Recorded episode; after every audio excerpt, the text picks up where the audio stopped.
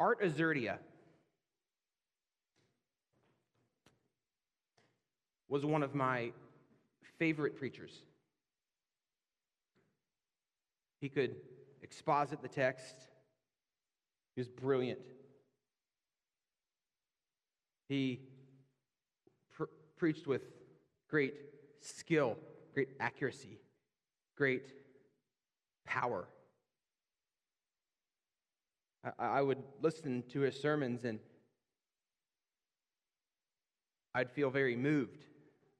I would come away feeling as if I understood the Word of God much better. I praised God for Azurdia. And, and every time a, a, new sermon would, would show up on the podcast feed from uh, Trinity Church in Portland, I'd be the first to listen to it. And I was shocked. I was sad. I was mad. I was disappointed when I found out that Art Azurdia had had years of living in an, an affair, cheating on his wife with multiple women. I was heartbroken. Oh, I was obsessed over that moment. I read every article I could about it, concentrating on that man and what he had done, how he had damaged the name of the church how he had damaged Christianity in America. I was broken. Carl Lentz, former pastor at Hillsong Church in New York City, someone that I particularly didn't care for as much from a theological perspective. He was in a giant megachurch, preached theology different than I preach. He, uh, he lived a life of luxury, a life of uh, great importance to celebrities. He, Justin Bieber went to his church, and Selena Gomez, and, and all these other famous Hollywood actors and athletes went to his church. Very well known type of life that Carl Lentz lived, and it was released a year ago or so a year ago maybe that, that, that he had been having extramarital affairs. I saw that guy and I thought, doesn't surprise me. Because somebody like that, who preaches like that, would, that's the kind of stuff that they do, doesn't surprise me. His orthopraxy is a result of his orthodoxy. Doesn't surprise me. I'm glad I'm not like that. I'm glad my preachers are not like that. Then we see Ravi Zacharias. Ravi Zacharias spent decades of his life, decades of his ministry, going to the largest conferences, speaking in some of the largest churches, defending the faith, mainly from a philosophical standpoint rather than a theological standpoint, but nonetheless, he was a smart man, he had a lot of good things to say. He was known for his intelligence, he was known for the way that he could eloquently speak. More than anything, he was known for his high character. In decades of ministry, I never heard anything, anything bad about Ravi Zacharias. Nothing. He seemed to be a man of integrity. And if there were these little blips that popped up, there were people who were quick to say, no, that couldn't be true. Oh, we're, we're, we're all, you know, we all have people who accuse us of things and we're falsely accused sometimes. Jesus was falsely accused, so, you know, that couldn't be true. And then it's released after his life. Maybe you've seen the report that was released last month, the findings that Ravi had decades of sexual immorality, rape, pornography, sexual activity with many, many women. It was proved to be true. The accusations were true. The accusers were right. I was wrong. Oh, when I read that report, I was angry. I was angry. I was, again, I, I read everything that I could read about it, about this man's sin, about what this man did, about how this man could, could travel for decades proclaiming the truth of God and stand in a pulpit, leave the pulpit, and he would go and he, and he would commit sexual immorality with, with strangers, with women.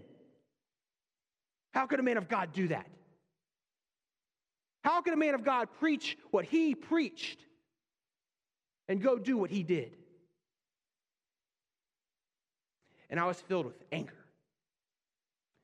I felt disappointed. But then I asked myself, when's the last time that I was so broken over my sin? When's the last time I looked at my life? The things that I say, the things that I do, the jokes that I tell, the times that I exaggerate, or I'm slightly dishonest, the times that I that I walk in sin. When's the last time that, that I was so broken, so concerned over my sin? The Bible tells us in 1 Corinthians 10 as we, as we talk about sin within the body of Christ. You know what, the, you know what it says? It says, Take heed lest ye stumble. Take heed lest you stumble. I've got, got an idea, a hunch, that I'm not alone in this camp. I've got a hunch, because it's here in the Bible, that we all have a tendency to be hypocritical, to be hypocrites, to make much of other people's sin and to make light of our own. We have a tendency to point the finger but have a tendency to hate when the finger is pointed at us. And so this morning, we have a heavy text, a heavy text that deals with judgment, hypocrisy, but also the mercy of God. And so, my prayer as we start this morning is, is that whatever the Spirit, whatever the Spirit convicts you of in your heart, that you would repent. Do not reject it, that you would not harden your heart, but you would pray that the Holy Spirit would reveal to you things that you need to repent of and trust in Christ. You walk in obedience and know up front there is forgiveness at the cross of Christ. There is forgiveness. So if you have your Bibles, please turn to Luke chapter 6. Please follow along as I read.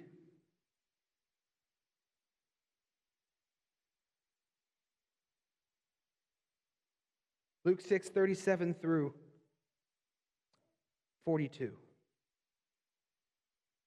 Jesus says, Judge not, and you will not be judged. Condemn not, and you will not be condemned. Forgive, and you will be forgiven. Give, and it will be given to you. Good measure, pressed down, shaken together, running over, will be put into your lap. For with the measure you use, it will be measured back to you. He also told them a parable Can a blind man lead a blind man?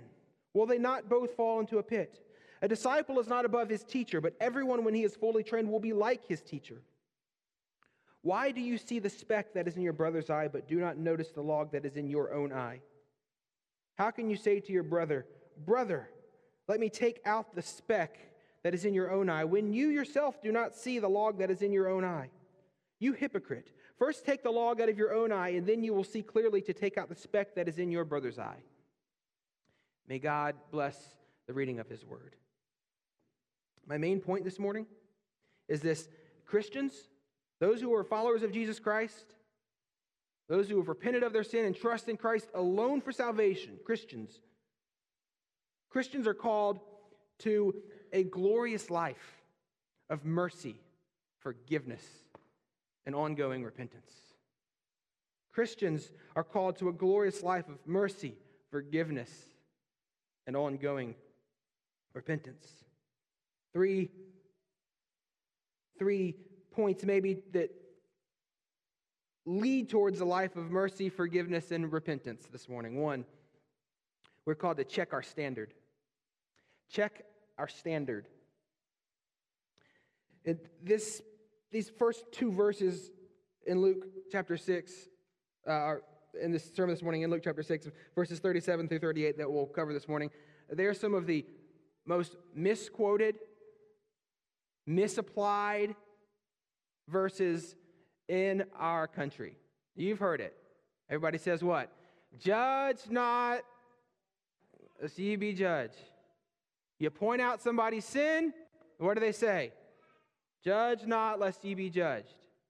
You, you, you, talk about any sin publicly. You talk about sin in, you know, in, in, in any room. You talk about sin, especially on social media. And everybody says, judge not. You can't talk about sin because, well, you're a sinner. You can't, you can't deal with the subject of judge not, lest ye be judged. It's, it's kind of a mic drop moment in our culture. And that is not what this passage is talking about. It's not. It's not saying that we can never deal with sin, we can never talk about sin. It's not, not saying that. But often we get so concerned about what this passage doesn't say that we hardly get to what it is saying. And so my hope is this morning that we do see what it does say. And, and, and it's a glorious and it's a convicting passage. But what I want to do is, as we, instead of starting at judge not and condemn not and forgive and give, I want to start with, with verse 38. Because I think if we understand verse 38, we're going to better understand verse 37. And so, um, what we see is Jesus, he gives us this picture here of, of a measure, okay? And, and, and a measure, he, says, if, you know, you're going to receive this measure. It's going to be a good measure, pressed down, shaken together, running over, and it, it, will, it will be put into your lap. For the measure you use will be measured back to you. And so, this, this measure that Jesus is speaking of here would be like a, think of like a cup. And, and you would go to the market and you would pay a certain amount of money. And in this cup, you know, you'd pay for this amount. Not more, not less. And so, you know, you'd say, I, I, I want some corn. And so you'd go and, and they'd fill up and, and you'd be paying for this amount of this amount of, of corn, this, this, and this cup, this measure. Here's, here's what you're paying for. And so as, as you pay your money, you, you know, you, you go to the, to the worker, and the worker, he starts filling up this, this cup with corn, right? And, and the measure, you know, you, you get kind of frustrated maybe if it's only half full. You know, I paid, I paid for the, I paid for the, for the full thing, and I want you to fill it up. Like, like at Chick-fil-A right now, we, we've got a problem. We've got a problem. Some of you guys don't know, I, I, I, I'm with Chick-fil-A. And, and, and with that, We've got a problem with our large fry boxes. Okay, we do. What happens with these large fry boxes is they're, spread out, and so when the, when the fries, when they come out of the oil, nice and hot, and you know the salt on them, they fill it up really nicely. But as they cool down, they kind of condense in size a, little bit, and so what happens is like two or three minutes after you, you know, you're driving in the car and you and you open your bag when you get back home to work, you've noticed they're not as full as they looked. But nobody ate any of your fries. Well, that's what. If you ever wondered, that's what happened. That's what happens. It's a fact. Notice next time when you, when you order them at Chick fil A, when you stop tomorrow, not today, but when you stop tomorrow, go look. Buy some fries, buy the large. See how, how full they are. Let them sit in your bag for five minutes. It's, it's magic. Okay? But you know what happens? Customers get super mad at us. They think that we filled up their fries halfway because this like literally looks halfway full. I'm telling you, it's a bad box. I'm, I'm, I'm admitting that right now. They get mad because they paid, they paid for a large fry. So, so they expect the large fry to be full. It's a standard, it's a measure. I paid for this, this is what I should get. And Jesus here, he talks about like this measure that, that we're going to receive, and it's going to be fulling, like full and overflowing. What, what, whose fries does that remind you of? Five Guys. Like you go to Five Guys and you're like, I pay for this 20 ounce cup full of fries, but literally I get a 20 ounce cup and a full bag of fries. And so you pay it and you get it. You're like, that, that, that's kind of a picture here of what Jesus is kind of getting at. He's like, you got this measure, and I'm just going to let you know, I'm, I'm, I'm going to I'm gonna fill it over the top for you. We're going to look at this measure. Whatever measure, whatever measure you choose, we're going to fill it up. You're going to get that and more. And this measure has to do with judgment and condemnation. It has to do with forgiveness. This measure has to do with being given to, generosity. I think it implies the judgment of God to you, whether you're condemned or acquitted to you, whether forgiveness for you, whether you're given to, all this by God. And God's saying, What standard do you use? What measure do you use? What standard, what measure do you use for, for judgment? What measure do you use for condemnation? What measure do you use for forgiveness and for generosity? How do you do it? What's your measure? You ever think about that this morning? Have you thought about that? When, when, when you look and you're angry, you're angry at Ravi Zacharias and you're angry at all, what's your, what's your standard of judgment? What is it? We're, we're, we're, we're following a passage last week where, where we talked about enemies, those who sin against us those who would even persecute us. And we're called to love them. We're called to forgive them. And, and, but but re, the reality is the Christian, the Christian life is, is going to be full of people who sin against us. The Christian life is going to be, if, when you're part of a church, the Christian life is, is full of people who will wrong you. It's, it's full of people who are going to hurt you, full of people who are going to make you angry, all of the above. That, the, get used to it. That is the Christian life. You will never find relationships where that doesn't happen. You will never find churches that doesn't happen. You will never find families that doesn't happen. Christian, get used to it. Life is full of people that will hurt us and people sin against us. Now, that doesn't take away the hurt, though, does it? It doesn't mean that what people do to us isn't wrong. It shouldn't affect us. But the reality is, there comes a point where, where we must decide how will we deal with these things? How will we deal with these relationships? How will we deal with these people and these ideas and these concepts? How, what will we do with it? How will we measure it? We must check our standard. And many of us, many of us, maybe you, want to be judged, you want your condemnation, want your forgiveness, want, you want it to be based upon your works. You think, I can judge because I'm a pretty good guy. Like, I, I, I, I, can, I can judge Ravi because I didn't live decades of my life doing what he did. So I can do that. I, I can judge the really, really, you know, vile sinners because I don't do that. You know, I, of course, God's going to forgive me because I'm not that bad of a guy. Or I'm not that bad of a young lady. I go to church. I don't steal. I'm pretty good. And so, because I'm pretty good, I'm better than my neighbor. I can judge. I can condemn. You know, I don't need to forgive them because you know what they did. I didn't do that. I've never done that. I can hold bitterness. I can hold grudges. I can cut people out of my life. I can block them. I can cancel them. I can do that because th- that's not me. We've also, we, we, if we're not careful, we, we often fall into these traps, even Christians, where, where we base our discernment upon our own works. That we're judged righteously on basis of our works, and we're judged and forgiven based upon our works. Well, if you've got your Bible, please turn to Luke chap- or to Romans chapter 3.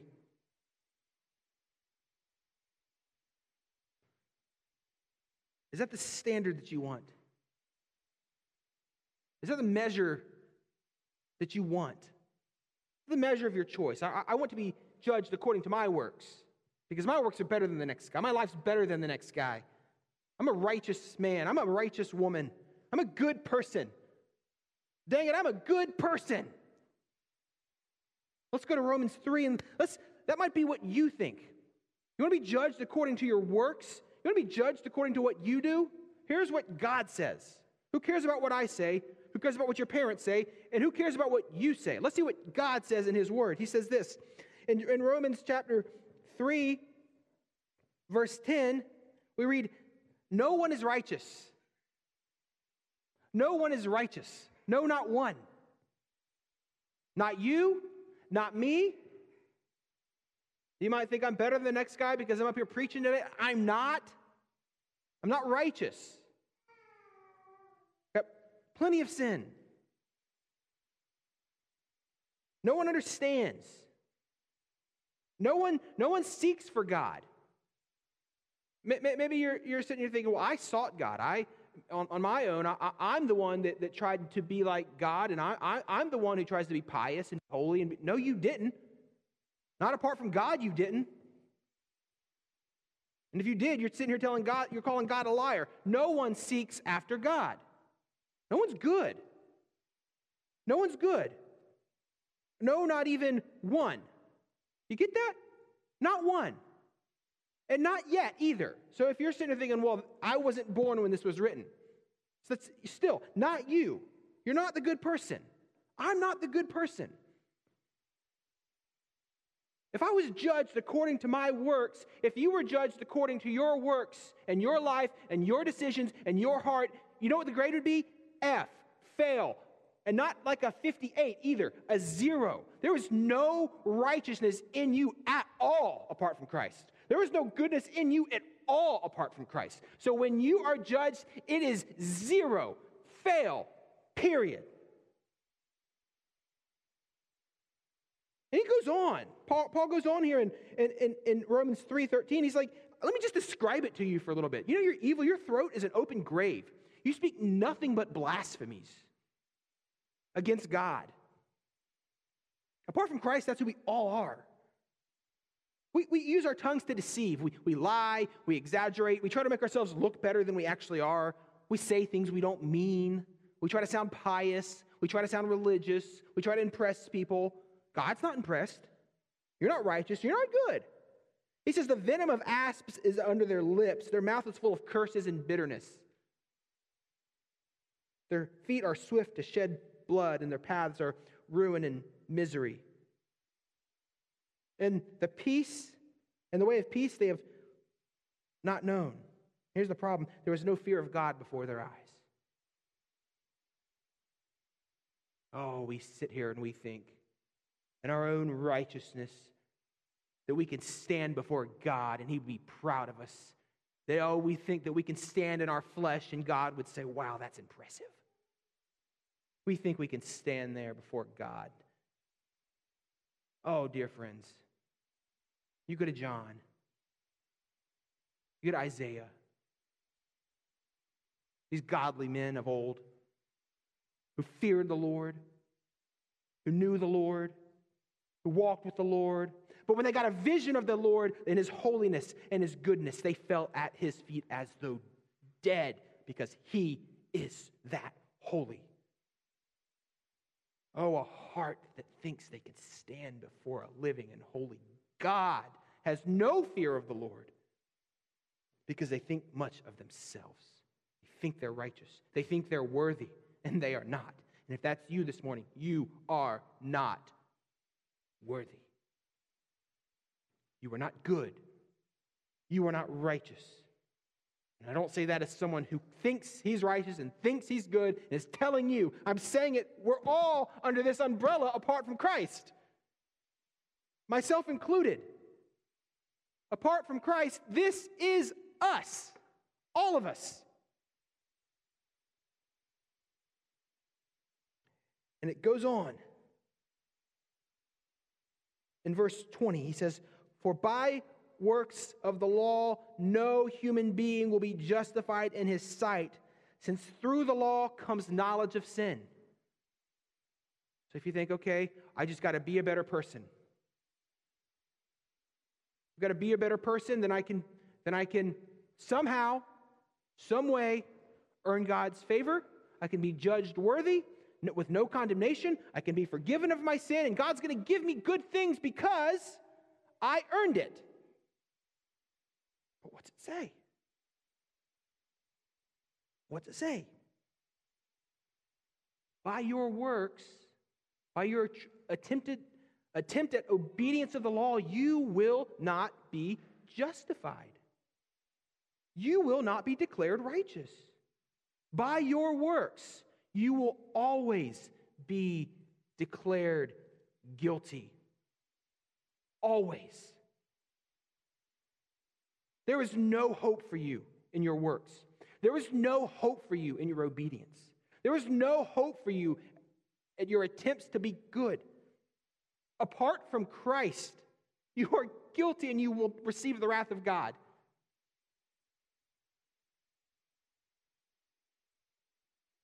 So, is that the standard? Is that the standard, my friend? Is that the standard that you want? Is it? Because Jesus says, For the measure you use, it will be measured back to you. Is that the measure of choice, my friend? Relying on your works and judging other people according to theirs and condemning other people according to theirs and forgiving other people according to their work and their worthiness and being generous with other people according to their works as if they've earned it enough for you. Is that your standard? Can I offer you a better standard this morning? One with hope, one with glory. One, the, the hope, that, the reason that we're here this morning, if you are in Christ Jesus, and that is the hope of the grace of God. Because praise God that Romans doesn't end with verse 20 of chapter 3. It goes on to verse 21. But now the righteousness of God has been manifested apart from the law, apart from your works, apart from your obedience, apart your attempt to earn God's favor, to, to be a better person, and to earn, make God love you, and to try to say, I'm going to be forgiven because of my good works according to the law, and the prophets bear witness to it.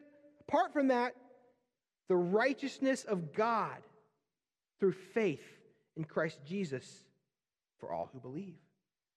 For there is no distinction. Listen, this is important. For all have sinned and fall short of the glory of God. So, under this standard of measure, under this standard, there's still something that's the same as the last standard.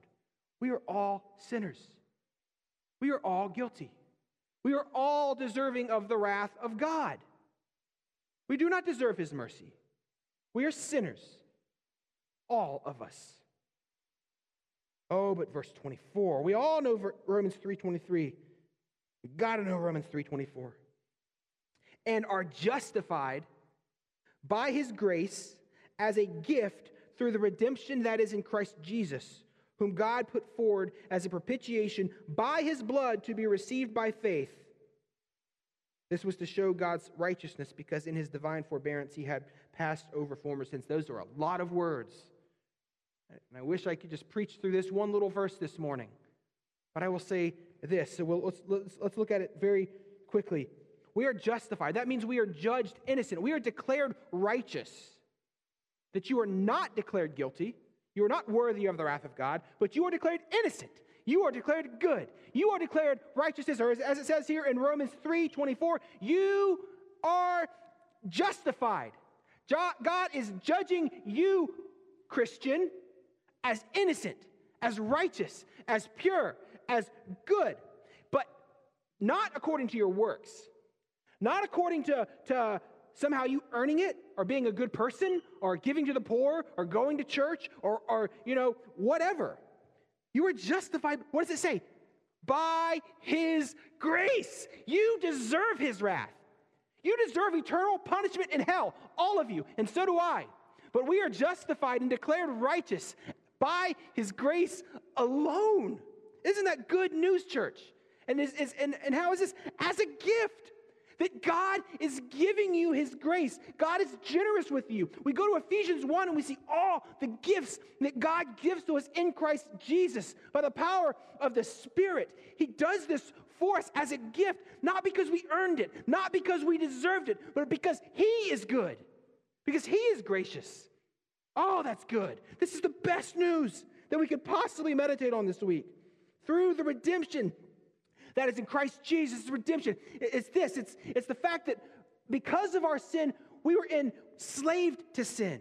We could do nothing but sin. We could be nothing but sinners, never desiring righteousness, never desiring God. But in Christ Jesus, Christ pays for us through his death on the cross, and he buys us out of the slave market and makes us slave to Christ and slaves to righteousness. And again, Christ does this not because we earned it, not because we wanted it, not because we did anything, but because Christ is gracious and God is merciful. And it says in verse 25, whom God put forward as a propitiation by his blood to be received by faith. Propitiation, big word, means this. It means God's wrath is fully satisfied, period that Christ's death on the cross was sufficient. It means this that there's nothing that you can do to add to your salvation. Nothing from your salvation ever or is or ever will be a result of your work. Your salvation from beginning to end is the work of God alone by grace through faith according to his loving kindness and his gracious will, period. Period. That would be a great place for an amen. Do we believe that, church? Oh, do we believe that? Pray that we do. I pray that we do. But here's the, here's the reality, church. We might know it here. Has the reality hit here? We can intellectually read what this passage says. How do we know whether we believe it or not? What's evidence? What's evidence that we really do believe this? Theology has implications. I've said it before, I'll say it again. Our orthodoxy, what we believe, leads to orthopraxy, leads to how we live. Our theology results in our doxology. Said that several different ways. So if we are gripped by this reality, we're choosing the measure of the grace of God, we're trusting in Him alone for salvation, we're trusting in Him to be justified by the work of Christ, we're trusting in Him so that there will be no condemnation in our life, we're trusting in Him for forgiveness, and we're trusting in His provision. And all of that by His grace alone because of who He is, not because of who we are. If that is a reality, then, church, the way that we judge others and condemn others or not condemn others and forgive others and give to others and be generous with others will be reflective of what we believe about this. It will be reflective. So, how do we judge? Jesus says, Judge not, and you will not be judged. And he's, he's, he's, he's looking at this, and he says, Condemn not, and you will not be condemned. Forgive, and you will be forgiven. Give, and it will be given unto you. You're like, Well, that sounds like works, works righteousness, and it's not. The same way that we judge is the same way that we're going to receive judgment. Well, how is that? I think Jesus is, is, is saying this We judge not because we ourselves have not been judged. You understand that? You have not been judged by your own life. Your justification is not based upon your own life. It's not. It's about the, it's about the life of, of Christ. And if we're recognizing that. How could we be a people? How could we be a people who are so nitpicky over other people's sins? How, how, could, we, how could we be, be a people who are self righteous? How could, how could we be a people who, who succumb to hypocritical judgmentalism? Not the right type of judgment, but in this context, a hypocritical type of judgment. The type of judgment that looks down upon others but looks good upon favorably upon yourself. The type of judgment that looks upon sinners' sin overly harshly and at your own sin very dismissively. You never give anyone else the benefit of the doubt, but you always want the benefit of the doubt. That kind of sin. The kind of sin that's very, very, very quick to criticize. The type of, the type of judgment that provides the attitude that is quick to call others to repentance, but very unwilling to repent yourself. It's a hypocritical type of judgment. The type of judgment that constantly looks down upon others because of your high and lofty place that you think that you climb to because of who you are. Jesus, church, is not honored with that type of judgment. Jesus is not pleased with hypocritical judgment. He's not. He's not pleased by that. In a heart that demonstrates self righteous, hypocritical judgment, is a heart that is not gripped by the grace of God. It's not. Rather, it is concerned with self promotion at the expense of someone else. So, does this, does this mean that we never judge? We never make judgments? We never make judgment claims? No, it doesn't. I mean, we, in Hebrews 5.14, we're, we're called to discern good and evil. We're called to be people who can look at evil and we say and, and, and recognize it as evil. Recognize good and we can call it good. We're called to do that. As the church, we are called to do that. That's who we're called to be. We are called to make judgments of good and evil. We're called to discipline our kids. You're like, how can I, a sinner, discipline my child who's a sinner? How can I do that? No, we're called to discipline our kids. Proverbs 23, 13 through 14. We, we discipline our kids. We're called to fight for purity in the body of Christ. So we're called to fight against sin and, and, and to be a body that is concerned with corporate holiness. We are actually concerned, believe it or not, Christians, with each other's sin. Amen. May we be a people that's, that's true. 1 Corinthians 5 says that you know, Paul calls the church there to, you know, to purge the evil, sexually immoral person, unrepentant sinner from among you. That's what Paul says. That's a form of judgment. So we do judge. We practice church discipline. In Matthew 18, if your brother sins against you, you go and you approach him. If he doesn't repent, then you bring, uh, you know, two or, two or three uh, brothers and, and you approach him. And if he doesn't repent, you put him before the church. If he doesn't repent, you excommunicate him for the purpose of hoping that he would repent and come back to the body of Christ. That's a form of judgment. We're, called to preach against false teachers. In 1 Timothy, multiple times, in 2 Timothy, multiple times, you can look it up. We are called to a certain type of judgment. We're called to a certain type of discernment. And, and we're also called to call sinners to repentance.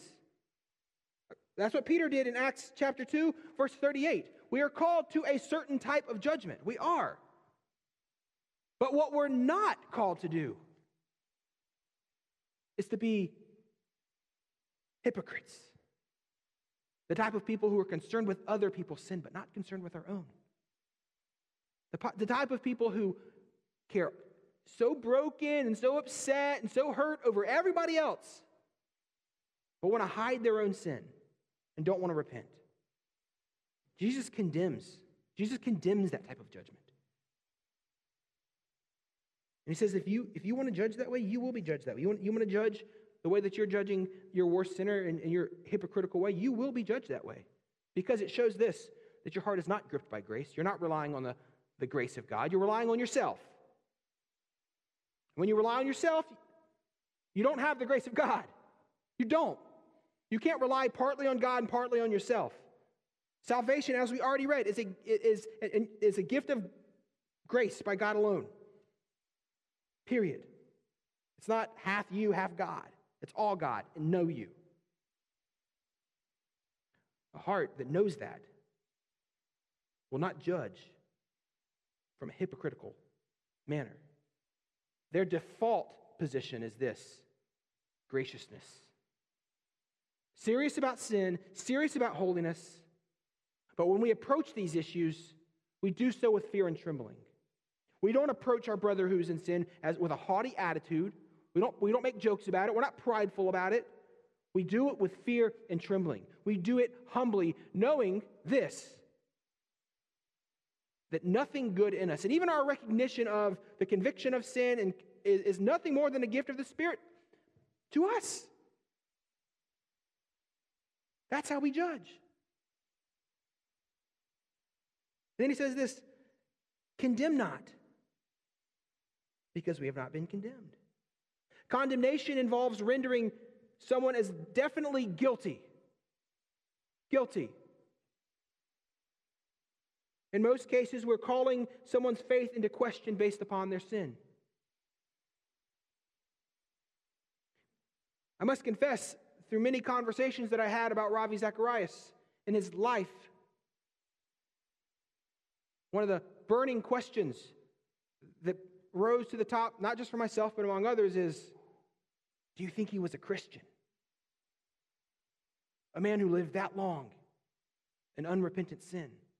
Do you think he was a Christian? Oh, and I certainly had my opinion. But the more and more I thought about it, I thought, oh my goodness, who am I? Who am I to think that question, better yet, answer it? Maybe you've thought that yourself. Who are you to think that question, better yet, answer it? Oh, sure, Ravi's sin's out in the open. And sure, Ravi's sin was, was grotesque.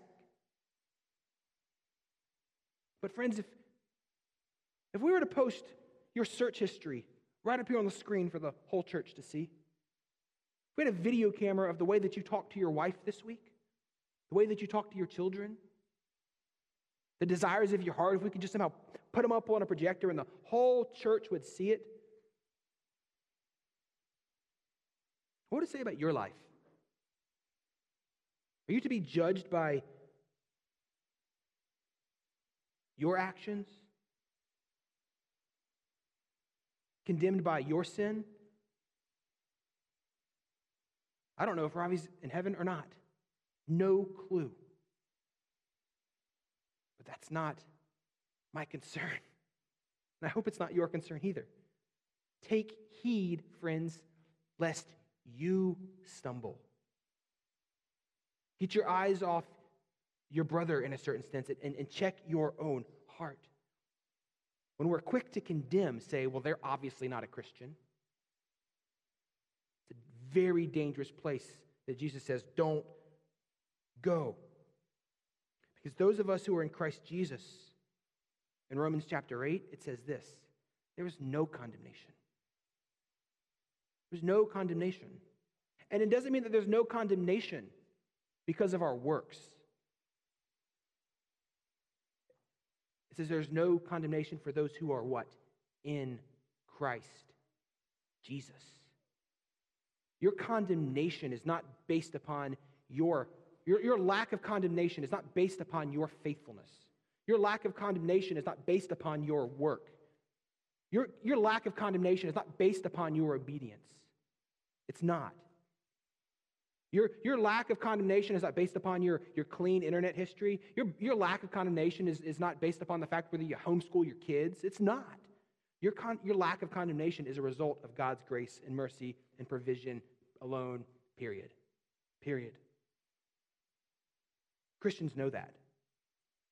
And so when we know that, how could we possibly look to somebody and say, well, their sin, we, I know this for a fact, their sin disqualified them from being a. We, we just don't know that.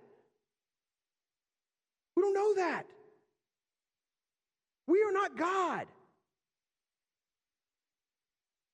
We cannot condemn. We have no place to condemn. He just says this that we should be the type of people who forgive because we've been forgiven. We have been forgiven. What our hope for forgiveness is, is based upon the mercy of God alone. We cast ourselves, offering nothing, nothing before the feet of the Lord, repenting of our sin and trusting Him alone for salvation. He forgives us, He has forgiven us.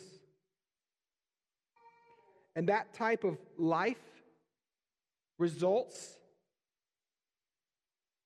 in a life that forgives others, that doesn't hold grudges, that doesn't just cut everybody out, but that does forgive. Jesus tells a parable in, in Matthew 18, this parable of, of the wicked servant.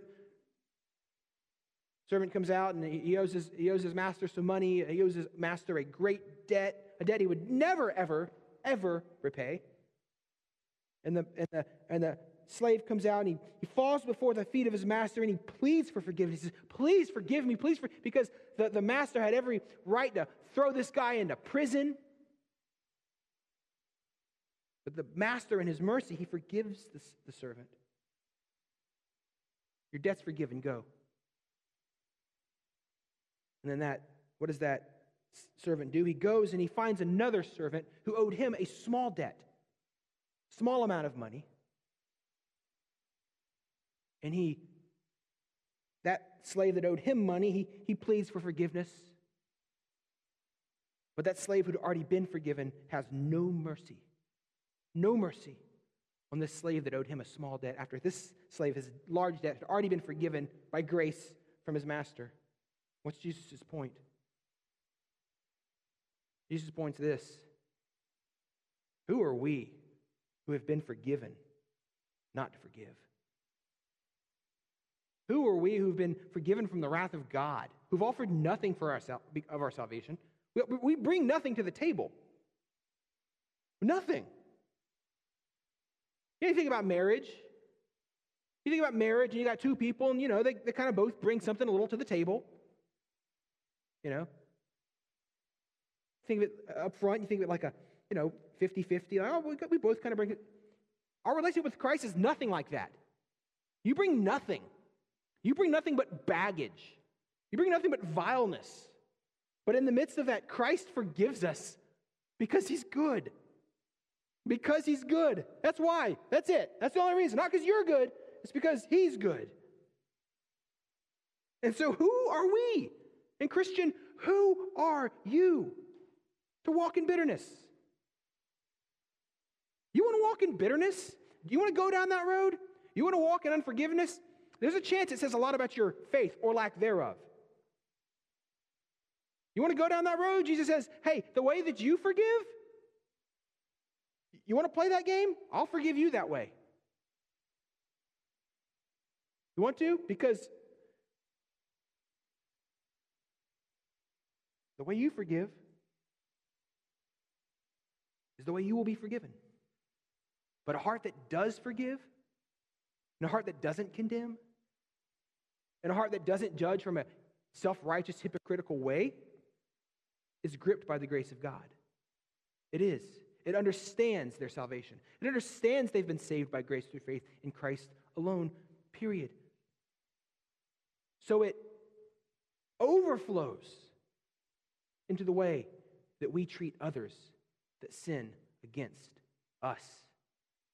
It's a byproduct of the way that we treasure and love and trust in Christ and we give because we've been given to. We're generous because Christ has been generous with us. Again, not because we earned it. You go to Ephesians 1, go read Ephesians 1 this week. Go read it. And then go read Ephesians 2. Ephesians 1 is glorious, but you know what makes Ephesians 1 glorious? Ephesians 2.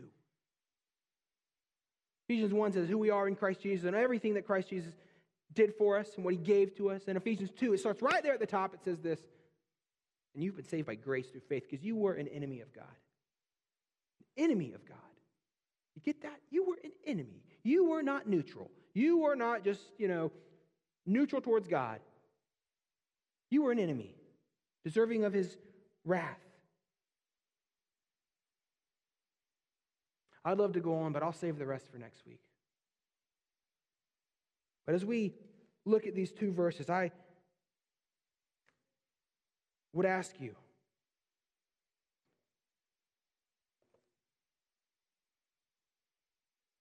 what is, what is your standard? What is your standard of justification by which you desire to be justified? Is it your own righteousness? If it is your own righteousness, you will be declared guilty. I promise you that. Christ's word tells us that. And because of that, because that is your standard, you will judge everyone else from a, from a place of self righteousness. You will judge everyone else from a place where you think that you're better than everybody. You're better than your neighbor. You're better than Ravi.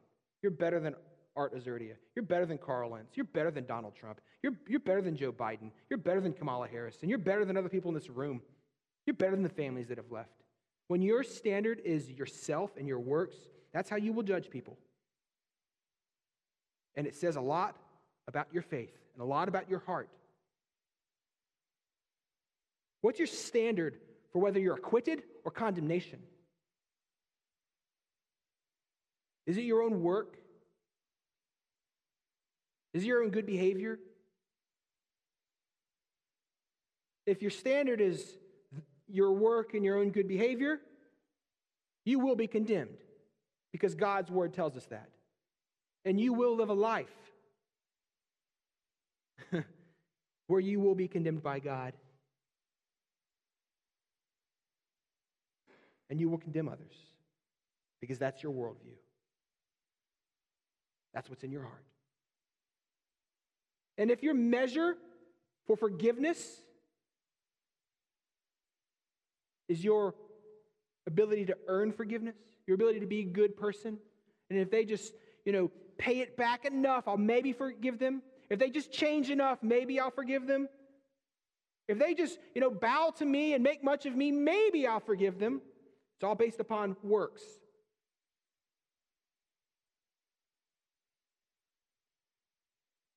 If that's your view of forgiveness, it says a lot about your heart. What you th- the way that you think God forgives.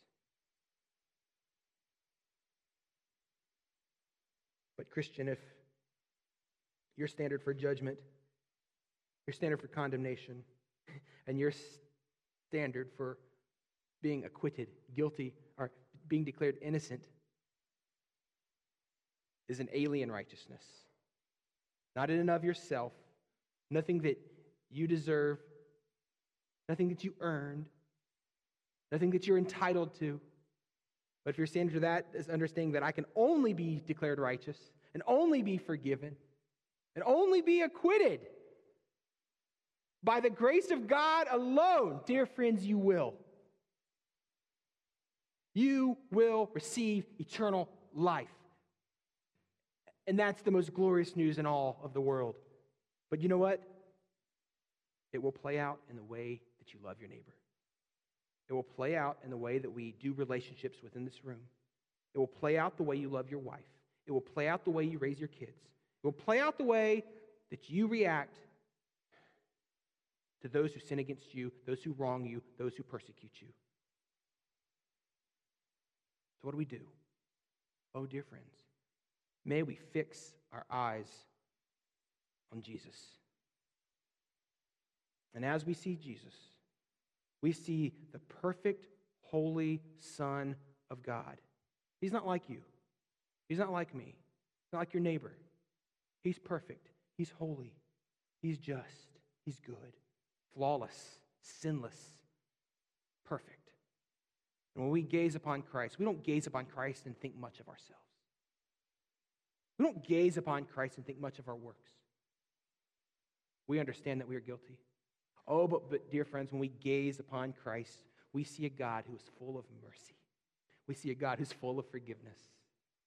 And may we be like Christ. May we desire to be like Christ. If that is you this morning, if that's not you this morning, we're, we're going to take communion. We're going to have a time of prayer. I would encourage you pray that Christ would give you a heart that desires Christ's likeness. If you're struggling with, with hypocrisy and you're struggling with condemnation of others and you're struggling with a lack of forgiveness, you've been holding bitterness and, and resentment up, dear friends, take this moment. Do not leave. Do not leave this place the same way you walked in. Lay it at the foot of the cross, friends. Repent. Trust in Christ. See his mercy. See his glory.